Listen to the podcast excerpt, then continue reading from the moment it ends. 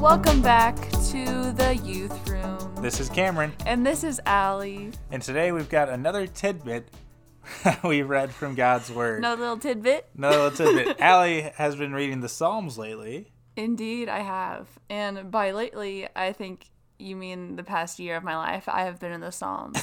so it's been a hot minute. We've been in this book, and I just finished it this week, actually.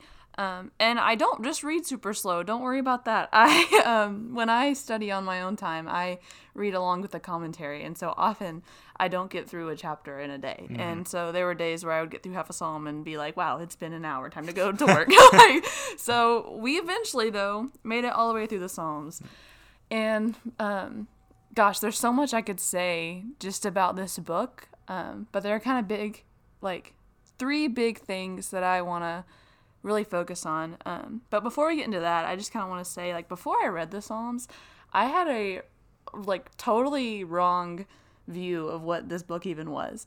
Um, I remember I was really hesitant to jump into this book because I was like, isn't it kind of selfish of me to read a book that's only about like praises to God when I should probably be learning about like, you know, his people and like what he actually did in the life of Jesus and blah blah blah. Like, isn't it kind of lame for me to spend a year plus of my life in this book just reading prayers?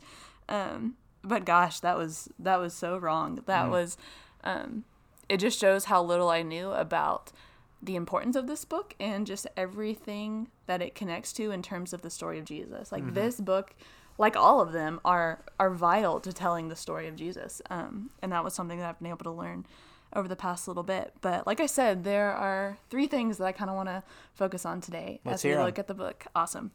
So number one is when it comes to praying, I think this book is a really good example of we are allowed to say literally anything we want to the Lord. And like I don't mean like literally just ramble, but like anything that's on our heart, anything we're mm. dealing with, our anguish, our joy, anything that's on our mind, like we can bring to him. Mm-hmm. Like David and the other writers say some insane thing. Like, you know, like just talking about the way they're being persecuted or even just like Lord, I know I'm blameless and all this stuff. And so it's like we can literally ask anything of him at any point in time. And mm. it's not to say we can ask any of anything of him and he's going to do it. Like obviously, if you read this, you know that there are multiple seasons where like David's like running from someone or like dealing with grief or mm-hmm. anything like that. But as we come to him with any of these emotions, like he hears them and it builds our trust in him. And when we work through all those things with words and with prayer, that's how we all get it to point back to him. Like if we mm-hmm. don't take the time to go to him and to say all this stuff, we're not going to get back to the point of God and I still praise you and mm-hmm. God I praise you in this. And um there are so many times where David just like I cry out to you and just like mm, mm-hmm. we have to be bold enough to do that. We have to be bold enough to cry out to him and reading this book reminded me that we're allowed to do that. Yeah, I, I think that's a really great point that you bring up. That's one of the things that I've learned through being in the Psalms that has like totally changed the way I pray. And in certain situations in the past, I, I always thought like, oh well, I'm, I say I'm a Christian. I say like I'm more concerned with heavenly things and things on earth. So mm. like, in my mind, that meant I have no emotional reaction to things. Mm. I have to be completely stoic, but that's not the case because God created us with emotions for a reason. And um, just to give like an example, when the tornado came through Cookeville last March, um, there's a lot Yeah. going on, especially in our church community. There's a lot of grief, and there's they're still grieving from that. And on a very personal level, for me, like it, I was like not processing anything because I was like I had to be completely even keel on this Yeah. and then just I, I read a psalm of david at one point and he was just like laying into god like why are you letting this happen to me? Like what's going on? Like what's what's happening here? Mm-hmm. And like david just like pours his heart out for the first half of the psalm and then at the end he comes back and circles back mm-hmm. to like and you're good. Yeah. like all this is happening around me and you're good. And um like totally changed the way i started praying about mm-hmm. things and super important point. I'm glad you made that. What's next? And well, I Oh. want to say one more thing. Like you just said, like the point is that we approach him on the basis of his righteousness and his holiness and mm. not ours. And so like we can say all those things. We can be completely ourselves with him because it's not about how good we are. It's mm-hmm. about the fact that he is so holy and like we can come to him on the basis of knowing that rather than mm-hmm. anything else. So that's awesome. Thanks for sharing that, Cam. Sorry to completely take over your. How dare you? I read the Psalms. No. number two, our number two point.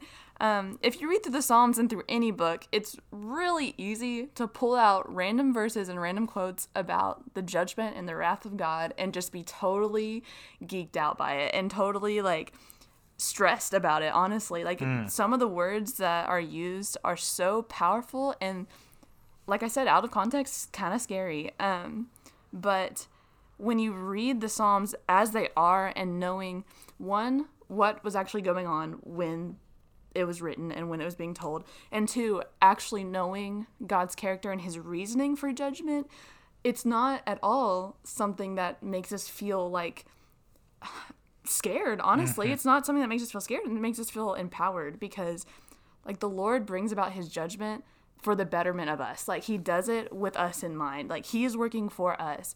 Judgment is him just canceling out all evil. Does that make sense? Like mm-hmm. it's mm-hmm. it's not him being like you deserve this, I'm going to punish you. It's him being like I am so good and I hate all things evil. So whatever that looks like, I'm going to bring justice for my people who are dealing with all this evil and I'm going to take it away. Um I don't know. I just think that that really changed. I feel like how when I am going through all this crazy stuff and there is things like natural disasters or grief and all this, and I feel like people are prospering who are not with the Lord, and I feel all this.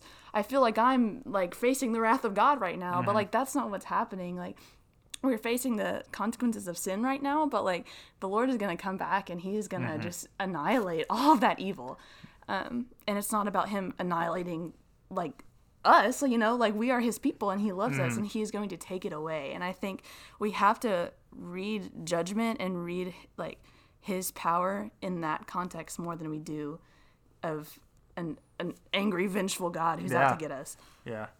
It's too often the idea of judgment is, oh, I didn't read my Bible this week. God's going to smite me. Mm. And it's more, I'm clearing out the evil in the world. Like, this isn't directed at, God's judgment isn't directed at Christians who slip up on a spiritual discipline Right, one, right. one random day of the week. And that, that idea is too prevalent. Mm-hmm. And it, it really is, God wants to set all things right. Yeah. And that's why like when David comes to him and is like, you know, like like take your wrath on my enemies and like take these things away from them and on their children, it's it's not because like honestly, like it's kind of like I can be like that too. I feel like sometimes I'm like, you know, like take it out on these people, but that comes from me like in all of us really just wanting God to make things right mm-hmm. and to mm-hmm. to hold his end of that promise. And we just don't really see it right all the time. And like, you know, we are where where we're like, you know, why are these people like who are my enemies and really we just don't understand who the real enemy Yeah. is. And all the more reason why we need God's judgment to come and make it right. Mm-hmm. So yeah, that's number 2. Number two. number 2 is pretty heavy. Excited for number three. Excited for number three. Number three is probably the most important if you haven't heard anything that we've said so far. Um, and this all comes back to one thing that I've learned a lot just in our um, classes with the teens, honestly. We've gone through Genesis with them, and now we're going through Esther. And an important thing we try to hit home that Matt really does a good job of, t- of hitting home is that all of these stories are stories about God kind of like I said going into the Psalms, it was really easy for me to be like, this is so selfish of me to go and just read about, you know, me like praising God or like him fearfully and wonderfully making me. But like, it's not about me. Like, these Psalms are not at all about us. Like, like I said earlier, reading through these Psalms has shown me even more that everything here, even poems, even all this stuff, it points back to the story of God and the story of Jesus. Um, and how many times throughout this do we see things talking about his character and talking about who he is, what he's done, what he's going to do? His steadfast love endures forever. He's the upholder of our lives. I love that. Like he is our reviver. He brings revival. He brings us life. Um, so we don't read these psalms to learn more about ourselves. We read them to learn more about God. And by participating in prayers like this and by really thinking about the context of these prayers like this, we can so much more learn about Him and be able to pray to Him more because we mm-hmm. understand Him more. That's a really good point.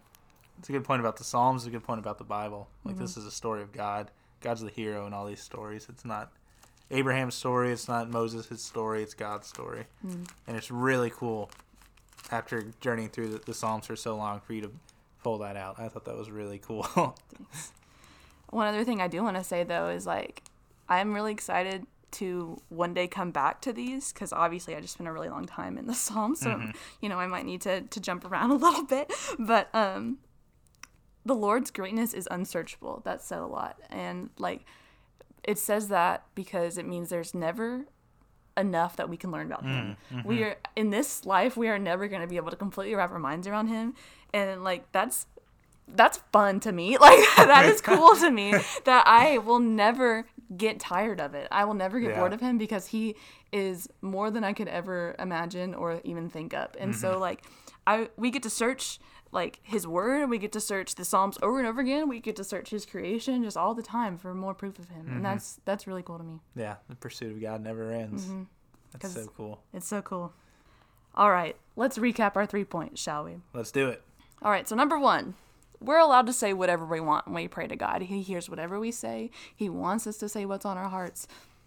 Don't hold back when you pray to God. Don't hide your emotion. He's mm. here for it. Number two, His judgment is not to make you feel bad about yourself, His judgment is to make things right for His people. Mm-hmm. And number three, this story, the story in the Psalms, the story in the Bible, and the story of your life are not stories about you, they're stories about God. Amen to that. and there's freedom in that. There's joy in that. Um, so yeah, Yeah. that's just a small taste of what my time in the Psalms has consisted of. But I hope you heard a lot of truth in that. That's awesome. Thank you so much for for sharing that, Allie. I know this was this episode is over a year in the making now. Been prepping for this one for a hot minute.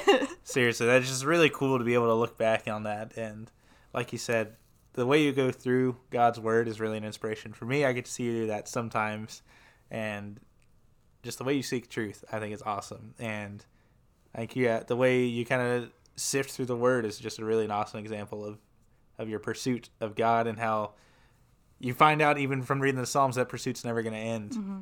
But we can get to know him a little bit better by by being in his word. So again, thank you so much for sharing. Thank you guys for listening. I hope you've enjoyed this. I certainly have. I love getting to hear what Allie has to say. Um, but this has been another episode of the Youth Room. That's right. Hope y'all join us next time. Bye everyone. Bye.